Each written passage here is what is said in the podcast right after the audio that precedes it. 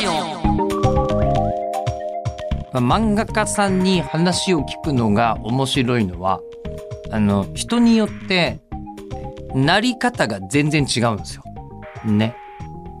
本当あのこうこれをやったらなれるってもんじゃないから、ね、多分これがねあのこうタクシー運転手の方に毎日聞きあでもタクシー運転手だったら面白そうだな話聞いたらなるのにいろいろ人生ありそうだね。うんあのそうですね、えー、危険物取扱士だったらとかいろいろ考えてみるとそれは面白そうだなといろいろ思っちゃいましたけども、まああのとりあえずえっと漫画家さんは人によって全然こうルートが違うのでなられるまでのところが、えー、あのその辺のお話を聞くのが毎回一つの面白さだなと思ってるんですが、えー、ただ、えー、今日はですねお越しいただいたのがあの週刊連載をジャンプでやってる方です。うん、おそらくあの今日本人の中でも一番労働密度高い人たちのお時間をいただいて、えー、今日はゆっくり話を聞くという今月でございます。で今回はあの篠原健太さんお呼びいたしました。あのこうスケットダンスがさんじゅうにさつで彼方のアストラの時に私はあの漫画大賞でお会いしておりますが、えー、で漫画大賞そして今始まったあのウィッチウォッチが、えー、もう私が驚愕の面白さだったので、えー、お忙しいとは思いますがということで今回お越しいただきました。ではお聞きいただきましょう。どうぞ。じゃあこう週刊連載をされている漫画家さんを連載中にお呼びするというのはすごい気が引ける部分もあったんですけど、えー、篠原健太先生お越しいただきましたありがとうございます、はい、あよろしくお願いします。どうもあのお久しぶりです。お久しぶりです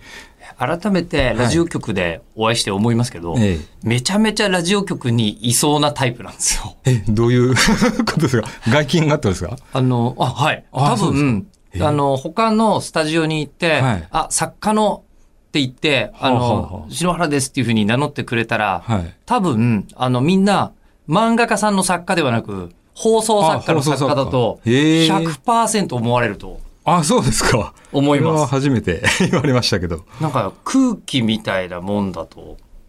思いますけど、はあ、なんて言うんだろう。なんかあるよね。そうそう。面白いことを常に考えてる人の、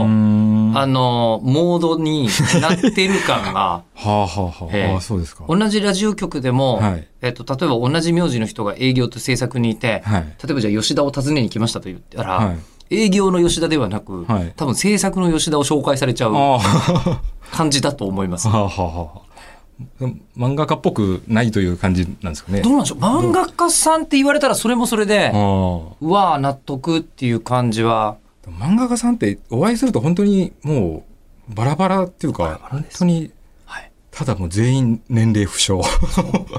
年齢が全然わかんないですね。本当にみんなあのオリジナルな人生を歩んでるなっていう感じがめっちゃして、はい、あこのシリーズで言うとあのー、竹吉実先生は、はいえー、あの僕路上で竹吉先生の方に逆に声かけられましたから女性だったっていう、まあ、まずそこがあの僕意外だったまずそこが分かってなかったのもありましたけどもというか先ほどもね言ったんですけど週刊連載多分めっちゃ忙しいはずなのに、はい、なんとこのポッドキャスト全部聞いてきてくださったという。いやもうだラジオがやっぱ一番こう作業中はいろいろこうなんていうんですか今配信のこうドラマとかこう ディーブイディー とか流すんですけどやっぱ画面があると見ちゃうじゃないですか。ええ、だからこう音だけで分かるものを流すんですけど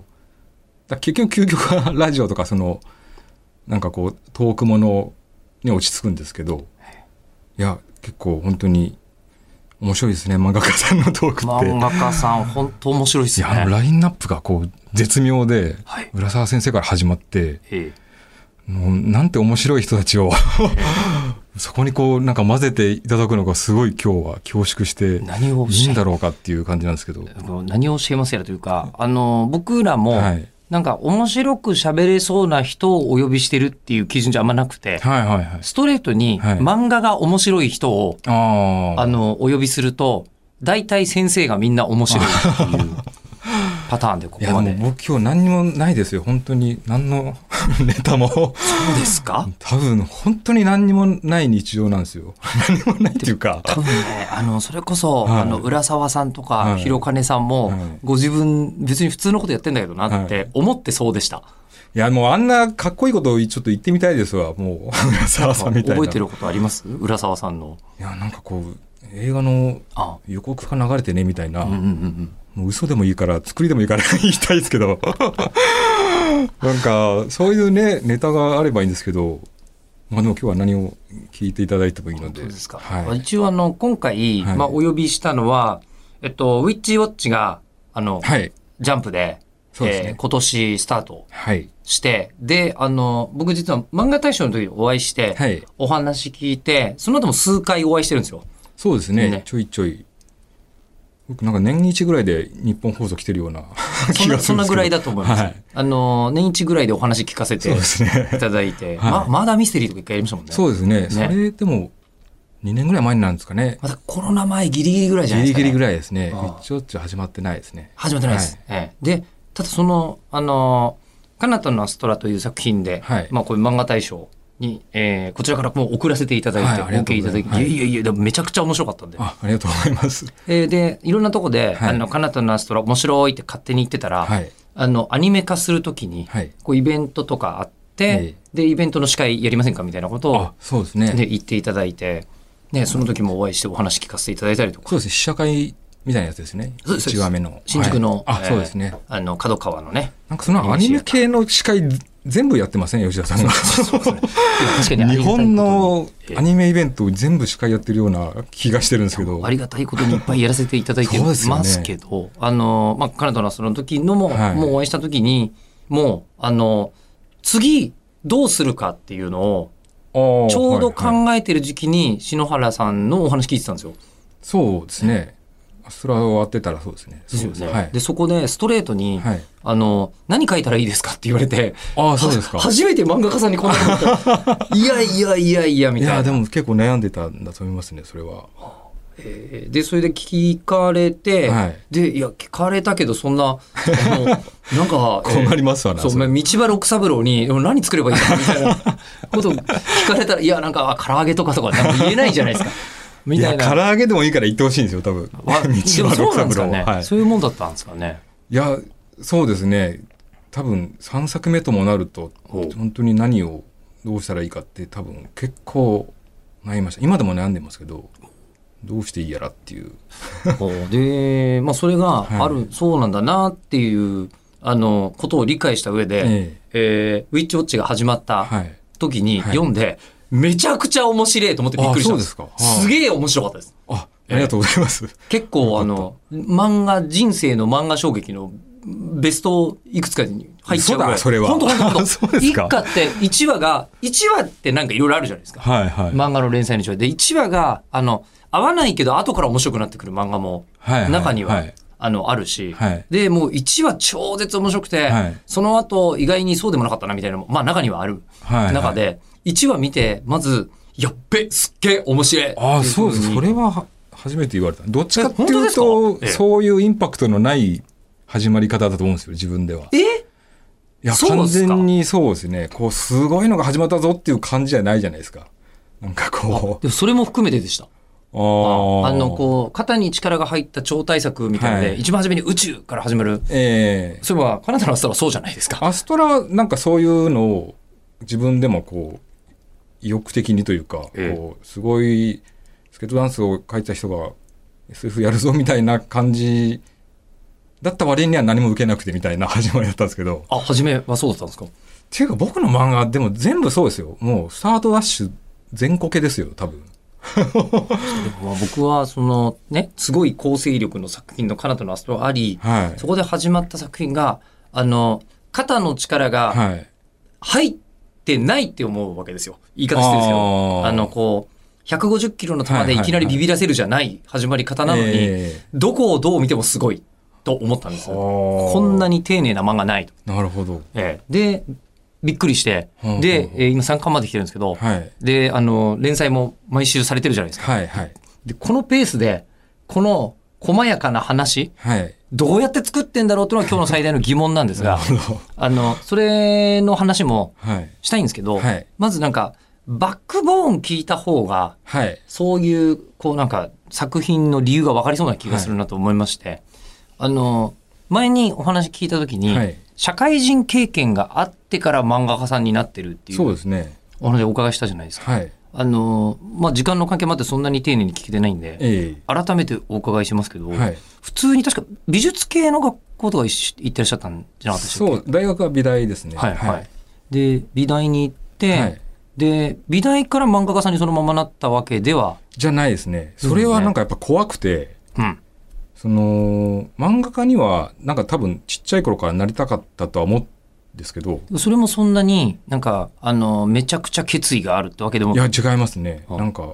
まあ、小学校の時にちょっとこうノートに書いたりとかっていう程度で、はいはい、なんかこういつも先延ばしにしたんですよね。高校生になったらやるぞとか、あ高校生になったら漫画家を目指し始めるぞみたいな、もうそう今はできないけどもみたいなで高校の時にもなんかいちページぐらい書いてやめてとか、でも大学になったらそりゃやりますせみたいな、でも結局大学でもやらずに。めちゃくちゃわかる感覚ですねそれ。これね割と漫画家さんあるあるかもしれないですけど、とにかくめんどくさいんですよもう漫画って。あで思ったように書けなくて、その背景とかパースとか、うん、でいちページ目で挫折するみたいなのをこう何年かおきに繰り返してるような。例えば小学生の時もやってみたがダメ、高校生の時もダメ、大学生の時もダメ、そうですね、そうですね、どっかで挫折する、最後まで完成してないみたいな。完成しない、完成どころか、まあネームはこう一作ぐらいあったとしてもその原稿がどうしても書けなくて、うん、で結局なんかその卒業してすぐ漫画家なんていうのはもうとても怖くて、っていうかまあそこまでなろうとも多分思ってなかったんですよね。で慣れたらいいけどなぐらいの感じですか。確かねその時は、まあ、そのデザイン科だったんで、はいまあ、デザイナーというかそういう、まあ、僕はゲーム会社のデザインの方に行ったんですけど、それで土日とかにちょっと書ければなぐらいな感じだったんですよ確か。それただこのパターンで言うと今まで の, あの小学校で、えー、中学になったら高校になったら、はい、大学になったら同じパターンじゃないですか就職して土日でみたいな。そう長年かけてその先延ばしを繰り返して、はい確か覚えてるのはそのジブリの耳をすませばっていう映画があって、はい、それをなんかビデオ借りてきて家で見て、はい、すごいこうあれ雫がこう言うじゃないですか私物語を書くとか言って、うん、本当に書き始めて、うん、なんかものすごい感動して社会人ですよね社会人ですにじゅうご、ろくじゃないごとかかな分かんないです、うんうん、バリバリゲーム作ってる時ですけど、はい、でもそれでやっぱりこうやっぱやりたいことやんなきゃダメだなぐらいに思って、それでちょっとやっぱ書き始めたんですよ。おお。でもやっぱり案の定で、まあ多少進んだけど、やっぱり土日に書いたって本当にいちページも進まないんですよ。まあそうですね。いちコマに何時間も容量が分かんないんで、うん、パース取ってなんとかとかやってるうちに。まあ押し入れ行きですよねそれは。ちょっと待ってください 今, 今前に進んだかと思ったんですけどいや進まないんですよこれがだからそれでで土日も出勤したりするような時期もあったんでねゲーム会社って大変なん で,、まあ、で, ねうんうん、で結局会社を、まあ、いろんなタイミングが重なってこう一回これやめるやめた方がいいなっていう感じになったんで、あ、はいそれまあ、会社の事情もあって、うんうん、ちょっと面白くなくなったなって感じで、うん、でやめようと思った時にいろいろ今まで言い訳しながら漫画を先延ばしにしてきたんで、ちょっとやめるんだったら一回ちょっと漫画をっていうかもうあの教えに入ってるあれを完成させようみたいな感じで、うん、それで会社を辞めて一人でもう書き始めて、そしたらまあさすがに完成したんですよそれは。待ってください。でもただあのー、会社辞めるって、はい、あれまでにじゅう代半ばですか。もう終わりの方ですねにじゅうはち区ぐらいですね。結構転職市場としてはギリギリなタイミング。そうです。だからそれもあってやるんだったらもうここしかないなっていう、えー、さんじゅう代になってさすがに漫画家目指しますはないので、うん、あんまりないでしょうねにじゅうはちでもないありえないですけど普通よりはかなり遅めだとは思います、えー、ただまあ強い決意っていうわけでもなくて、うん、とりあえずあれを完成させて持ち込みするか投稿するかして、まあ、ど, どんなもんなのかを知りたかったんですね自分が、うんどういうものが書けるのかっていうのを。それでまあ、いきなりジャンプにも持ち込んで。そこです、そこです。まず、あの、完成させるまでっていうのは、はい、もう、やっぱりやめて、専業で向かい合って、はい、初めどれくらいでできたんですか？それはでももう、いっかげつも、とかにかげつとかでできたのかな、うん、まあ途中の最初の数ページは書いてたし、はいはい、ネームができてるので、でなんか手塚賞に送ろうと思って、そしたらさんじゅういちページのとかなんですね。だからページ数も大したことないんで、うん、まあ、頑張れば全然できて、うん、でその時札幌に住んでたんで、はい、飛行機に乗って、うん、僕雑誌ってジャンプしか知らないんですよ。他の雑誌をほとんど知らなくて。え、応募するときに、はい、そうなんです。今聞いてて、はい、あの、思うのは、にじゅうはっさいとかまで、はい、あの、会社員やってて、初めて完成させた漫画を持ち込むなら、ええ、なんかアフタヌーンとか、あの、一期とか、いや、そうなんです。そういう系統いきそうですよ。でもやっぱり最初はって思ったんでしょうね。その、アフタヌーンとかも、はい、いや、コミックスとかで、はい、その好きな漫画は多少あっても、ええ、雑誌として、正直ジャンプ以外を買ったことがなくて。そうなんですか？そうなんですよ。知らないんですよ、漫画を。へへ で, で書いた内容、まあこれその持ち込んでみて言われるんですけど、少年誌じゃないと言われたんですね。あの初めどんな内容だったんですか？スケットダンスだったんですか？いやいや全然読み切りの、でもなんか青春もんに近いのかな、ちょっと エスエフ 入ってる、はい、あの僕藤子 F 不二雄先生 の, あの エスエフ 短編集が好きなんですけど、あーアーチ系ですね。はあはあはあはあ。てかあれのほぼパクリですね。パク藤子 F をパクれたらそれはでも天才だと思う。いやいやいや全然。まあそれ、まあアストロとか全部そうなんですけど、その短編からいつもインスパイアというか、元ネタがそうなんですけど。ありますね。もうその最初の作品からそんな感じなんですけど。でも藤子 F はジャンプ載ってないと思うんですよ。まあそうです。だから、やっぱ編集さんにそう言われて、ああ。でもボロクソ言われるかなと思ったら、意外と褒められたんですよ。うん、そのいやもしかしたら青年誌とか持ってったら賞を取れるかもしれないよみたいな、だけどこれはジャンプではないと、うん、でやっぱキャラクターですよね。そのどうしてもこうネタに寄ってるというかストーリーで進めてるので、ちゃんとその子供に受けるキャラクターを作れるようにならないとみたいな感じ で, でそのまま手塚賞に持ってってもらったけどやっぱり全然ダメで、うん、だからそっからですよね。こうそこでやめたとはならずに、やっぱりにさくめちょっとやってみようってなって、うんうん、で, でさんさくめよんさくめみたいに一人でこう書いてって、でまあにねんかんぐらいはやろうと、とりあえず。結構にねんって言ってもなんかこう収入が上がるにねんじゃないじゃないですか。はいはい。あのー、正直ね別に書いた原稿がまだ載るわけじゃないから、ええ、まあそれはでも社会人をろくねんやってたんで、ええ、それはそれなりの貯金と、ええ、あと実家に帰ったので、そのそんなにお金はかかんないので、ええ、その貯金を食いつぶしながら、まあやれてにねんかなみたいな感じで、うん、でダメだ、なんか結果が出なかったらちょっとゲーム業界戻ろうかなとか、すごい甘い考えを、まあ、あのそれこそ実作業をするデザイナーさんですから、はい、まあ、腕の仕事ですもんね。でもまあ普通に考えたらにねん経ってたらもう戻れないですけどね、もうまあ進んでるんで業界はめちゃくちゃ展開早いですから、ね、すごい甘い考えだったんですけど、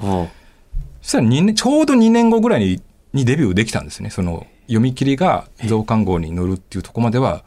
なんとか行けたんで。でも今ちょっと気になったのが、北海道ってご出身千葉っておっしゃってます？千葉です。で、ね、あの美大出て初めにゲーム会社ちっちゃいとこ入ったんですけど、はいはい、そこからまあ社名言ってもいいと思うんですけど、コナミに、ほうほうほう、これも言っていいのかな、まあ引き抜きみたいなのがあったんですよね、その時代は。ほうほう、ゲーム会社でゲーム制作のスタッフを。そうです。そうです。全国展開をコナミがしてる時で、名古屋とかその札幌とかに支社を作っていて、ああ、で僕は当然東京に行こうと思ったんですけど、札幌とかも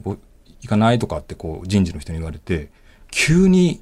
行きたくなったんですよ。その時にその恥、だいいっき生として行くのってちょっと面白そうだなと思っちゃって、うんうん、で一人暮らしだし、うん、ちょっと札幌に希望しますとか手を挙げて、はい、で行ってみたんですよね、はい、でめちゃめちゃ楽しかったんですけど、その会社は、うん、ちょうどだから水曜どうでしょうのろくねんかんと被ってるぐらいの感じですかね。おー、多分時期的に、はあはあはあ、始まりから終わりぐらいまでちょうどろくねんぐらいで、はいはい、でまあ一人暮らしはお金かかるから実家に帰って、でにさくさんさくって書いてにねん、うん、にねんごさくめぐらいで載ったのかな。それがそのこれですね、レッサーパンダパペットショーっていうのが、はい、赤丸ジャンプに乗って、はい、ああ結果出たかみたいな感じでやるしかないじゃないですか。にねん以内に結果が出たので、ええ、だからもう後戻りはできないぞって感じで、次はその本誌とかもう一回赤丸に載せようみたいな感じで、まあ、担当さんと二人三脚でっていう感じですね。そっからあの、はい、こう、まあ、ジャンプ作家さんとしての、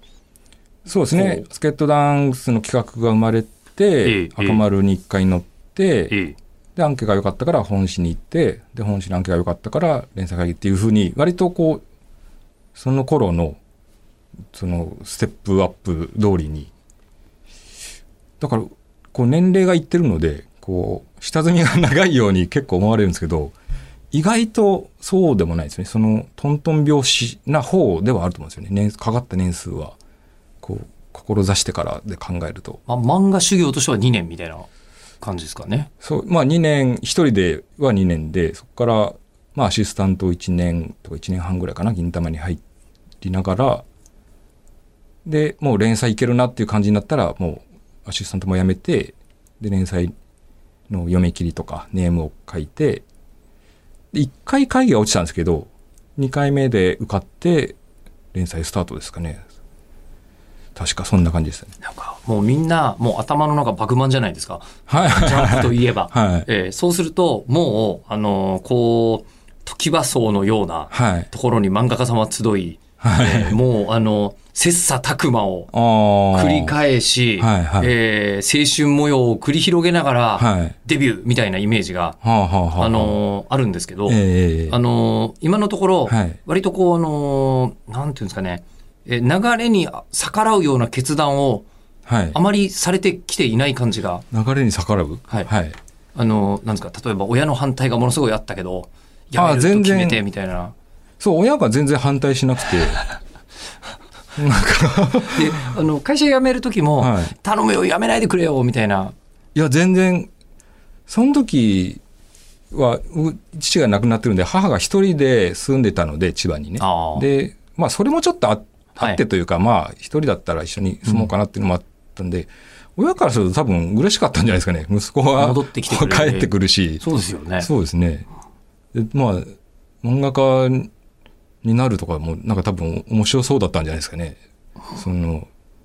もうな慣れると多分思ってたんじゃないですかね。親は分かんないけど。そこの慣れると、はい、こちらなんですけど、篠原先生本人は慣れない可能性もあるなってやっぱりもちろんもちろん思ってますよね、はい、だけど、まあ、あんまり理由なくきっとお母さんは慣れると、はい、いやまあそんな話したことないですけど、うん、まあでもこうデビュー決まった時はそう言ってくれましたね。慣れると思ってたよみたいな感じでああそんなことそんな感じだったんだみたいな。お母さんは割とギャグキャラっぽくないですか。いやいやいやいやいやその瞬間に私は慣れると思ってたそう後から出てくるみたいな、結果出てから言うなみたいなでにねんかんあのなんていうんですか、その修行してる時というか、はい、一人で漫画描き続けてる時って、はい、社会との接点とかがうんどうですか、あったんですか。いやないですよ、一人でもう孤独な、うん、いやそんなもんですよみんな多分その漫画修行というか一人でやるしかないですかね。それでもうできたらもう担当に持ってってでダメ出しされて畜生と思いながら帰って直してみたいなのをただただ繰り返すことでしか成長しないと思ってるんで、はい、そんなもんですよ多分みんな。そこで社会との接点が欲しくなっちゃうとかいうふうにはならなかったんですね。そうですね。なんかそこで漫画仲間とかは別にいらないと思ってましたね。その、あ、そうなんですか。それで僕今でもそうですけど、はい、そのなんていうんですかね、今 エスエヌエス がこうその頃はなかったんですけど、うんうんうん、今こうつながれるじゃないですか、うん、だからこう新人さん同士でこう横のつながりが結構今はあって、まあ、飲み会だとかっていうあるんですけど、それやんない方がいいのになって結構思ってるんですよね。やんない方がいいやんない方がいいってわけないですけど、仲間はい、いていいと思うんですけど、なん、なんていうんですかね、それでなんか身になるのかなとちょっと思うんですけど、あで褒め合って終わりでしょっていう、まあ、わざわざダメ出しとかは多分しないですよね。だってそしたら今度自分がダメ出しされるじゃないですか。そうですね、喧嘩になりますよね、うんうん、だから多分同じようなレベルの人たちで集まっても本当のことを言わないと思うんですよね。なんとなく言われても嫌だし、うん、じゃあお前のは面白いんかよってことになるし、それ意見って結局いろんな意見が出ちゃうから、はい、でそれどれを採用するんだっていうのは結局ね、だから担当さんだけでいいとは思うんですけど、僕はね、それはいろんな考え方ありますよ。でもそうでも楽しいじゃないですか、友達とかこうと一緒に、うん、漫画を見せ合ったりとか、うん、勉強のために映画をたくさん見るとか、うん、もう全部疑ってますねそれ。なんかえええあそうなんですか、うん、疑ってるというか、いや身にはなるんですよ、なるけど、はいはい、それを言い訳にして、はい、実際ネーム書いてんのかっていう感じなんですよみんな。だからほん、うん、正直ねデビューはやってりゃできますよ多分、あの書いてれば。それぐらい書いてる人が少ないですね、その新人さんって。あの真面目に書いてる人ね、書いてる人が少ない、うん、あの、うんうん、書いてはいるんだろうけど何年かかってんだみたいな、うん、その多分娯楽が多いじゃないですか今特にね。ちょっと本当に今楽しいですよね、うん、こうだからそれを振り切ってじゃないけどこう孤独になって本当に漫画を描き続けたら絶対デビューはできますね。なんかそれこうあの先生の小学校中学校高校で、はい、社会人も大学もみんな描かなかった人に今言ってる感じすらしますね。はい、いやていうか僕もそうやって先延ばしにした人間なんであれですけど、いや業界に入って初めて結構知るんですよ。あの僕結構その連載にたどり着くまでにすごい時間がかかっちゃったって自分で思ってたんですよね。ダラダラしてたし実際うん、だけど意外とその業界に入ってみたら割とみんなそんなに気合い入れてやってないなっていうのが分かってきて、あの目指す人たちがってことね。そうですね、うんうん、っていうかねみんなや最初はやってたんですけどやっぱ心は折れてくんで、うん、すごい全然責められないんですけど、うんうん、もうその気持ちものすごい分かるし、うんうんうん、だけどやっぱそこでこう歯を食いしばる人とこう楽しい方に人とでちょっと分かれるかなと思いますけど、あのー、そうするとさっきのこう、はい、一度完成させて、はい、持ち込んだ後は、はい、もう完成させないことがなかった感じですか。そうですね、それはさすがに途中でやめたのはないかな。それはだってもう評価を聞きたいですからね、打ち合わせしてますもんね編集さんとも。そうですね、最初のさんさくぐらいは打ち合わせなくて自分で勝手に書いたやつですけど、うん、やっぱり編集さんはすごいなというか、その言われることに ひゃくパーセント 納得できるんでこっちが悔しいことに。え今まで、はい、あのそのダメ出しとかされて、はい、納得いかなかったことはないんですか。いやさすがにこう後半というかもう連載狙うぐらいまでのレベルになるとその好みの相違みたいな、うんはい、なったりしますけど、うん、そこでぶつかった場合はそれはじゃあ篠原君の好きな方にやればみたいな感じで、うんうん、それぐらいこうなんていうんですか、緻密な打ち合わせになっていくんですよねレベルが、うん、はいはいはい、うん、でもやっぱりいっさくめにさくめとか最初の方はいやキャラができてないんだよみたいなものすごい大雑把なことなので、うん、やっぱりそっから自分で書きながらこう編集に持ってって修正してっていうのをやりながら自分が成長してるっていうのが感じはするんですよ。だからやめなかったと思うんですね。これ自分で停滞してるなと思ったら速攻やめてますね。停滞してるんですか。速攻やめてる。あんな辛いこと、うんうん、人にも会えないし会えないし、うん、一人で、うん、丸ペンだGペンだってこう、うん、きついので。ただ書いてるとあ絵もちょっと良くなってるとか、その頃もものすごい下手なんですよ。だけど前よりはいいし話も前よりは良くなってるっていうのを必ず感じてはいたので、そしたらやめらんないじゃないですか、うん、まだ成長できると思うので、うん、なんか、なんかそれがずっと続いてる感じですかね。だからこう書くのやめちゃう人は多分そういうことなんだと思うんですね。こう停滞、自分が停滞したんだろうなっていう、うん、そしたら編集に持っていけばいいのになと思うんですよね、友達に見せないで。あ友達に見せないで、うん、あ、そこで真剣にそれを仕事にしている。そうなんですよ。編集者は仕事でやってるからいいんですよね。うん、そのお金のためにやってるから、あの人たちは、うんまあ、間違いなくそうですよね。そうなんですね。売れようと思ってるんで、うん、だからビジネスとして考えた方が一番早い道というか、うん、ビジネスとしてやってる人に見せて、たくさんデータを持ってるので、ジャンプに載せたらジャンプ読者のデータをそれは仕事としてたくさん持ってるので、そうですね、そういう感じでやってましたね。でもなんか社会人っぽい判断な感じしますね。いやでもやっぱり自分のスタートが遅いっていうコンプレックスというか、それは感じてるので、うん、そのなんか遊んでる場合じゃないっていうのは確かにちょっとあったと思うんですけど、うん、早く行かないとっていう感じですかね。うん、あのその頃、はい、こう編集さんに言われたことで、はい、ええ、はってなったこう言葉とかあったりするんですか？言葉、うーん、そうですね。僕はなんかずっとキャラクターを作るっていうのが分かんなくて、ほう、漫画、僕だってストーリーが面白い漫画が好きなので、ストーリーを考えるんですよね、やっぱり最初に。藤子 F ってストーリー面白いですよね。そうですよね、間違いなく。だあれの短編集も別にキャラが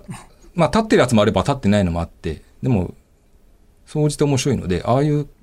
感じを目指してたんだと思うんですけど、当然ジャンプはやっぱ違うんですよ、やっぱりキャラクターなので。でやっぱ篠原君はやっぱキャラクター、ストーリーは書けるけどキャラクターの作り方をやっぱり勉強しないとみたいな感じで、こう何もこの作品のためのキャラクターとかっていうのを全部なしで、キャラクターをひゃくにん考えてみようみたいなこと言われて、へえ、その今まではどこ、要は話を作ってその主人公としてとかそのヒロインとしてって考えてたけど、そうじゃなくてキャラクターだけをひゃくにん考えてようみたいな課題を出されて、ええ、それをこうやり始めたら、な ん, なんとなくだけど、要するにストーリーがないので、そのキャラ単体で面白くないとダメじゃないですか。うん、だからちょっとコスチュームをにフックをこう持ってきたりとか、口癖だとか何かしらやっぱ特徴を持たせようと自然とするんですよね。それでなんとなく分かったっていうか、うん、ああの編集さんが言いたいことはこういうことなんだなっていうのが分かって、うん、でもひゃくにんは面倒くさいんでやめましたけどまあ結構な人数は考えた。いやまあじゅうごにんくらいでやめたから。ああ、そうするとこうなんか、うん、あのネギまで一クラス全部考えるみたいなのが脅威ですよね。まあそうですね。それはまあ好きじゃないとできないと思うんですけど、なんかジェイソン先生とかそういう時に考えたんだと思うんですね、確か。ほう。確かそっからも持ってきて、だそのスケートダンスでもなんか流用したりしたのがいたかな。そうするとなんかあのよくこう人を観察するとか。あの一番あのすごいやつが普通の顔してくるときあるじゃないですか。漫画家さんを志す人は意外と描いてないって当たり前のトーンで出てきてるんですよ。震えますね。ええ、あのちなみにラジオパーソナリティもしなりたいというふうに思ってる方がいたらですね、ええ、あの頑張って喋るとかあんま関係ないですとりあえずなんかあの、ええ、穴だけ開けなければラジオパーソナリティはいつの間にかえー、続けられるかなという気がいたしますが、さて、えー、で今回お越しいただきましたが、これまだ全然序の口でして、今月ずっと出ていただきます。なので次回はですね、じゅうにがつじゅうににち日曜日のごごろくじ、はい、更新でお届けしたいと思っております。じゃあここからなんていうんですかね、あのジャンプとはみたいなことを今日僕すごい感じたんですけど、えー、ちょっとジャンプとはっていう感じになってきます。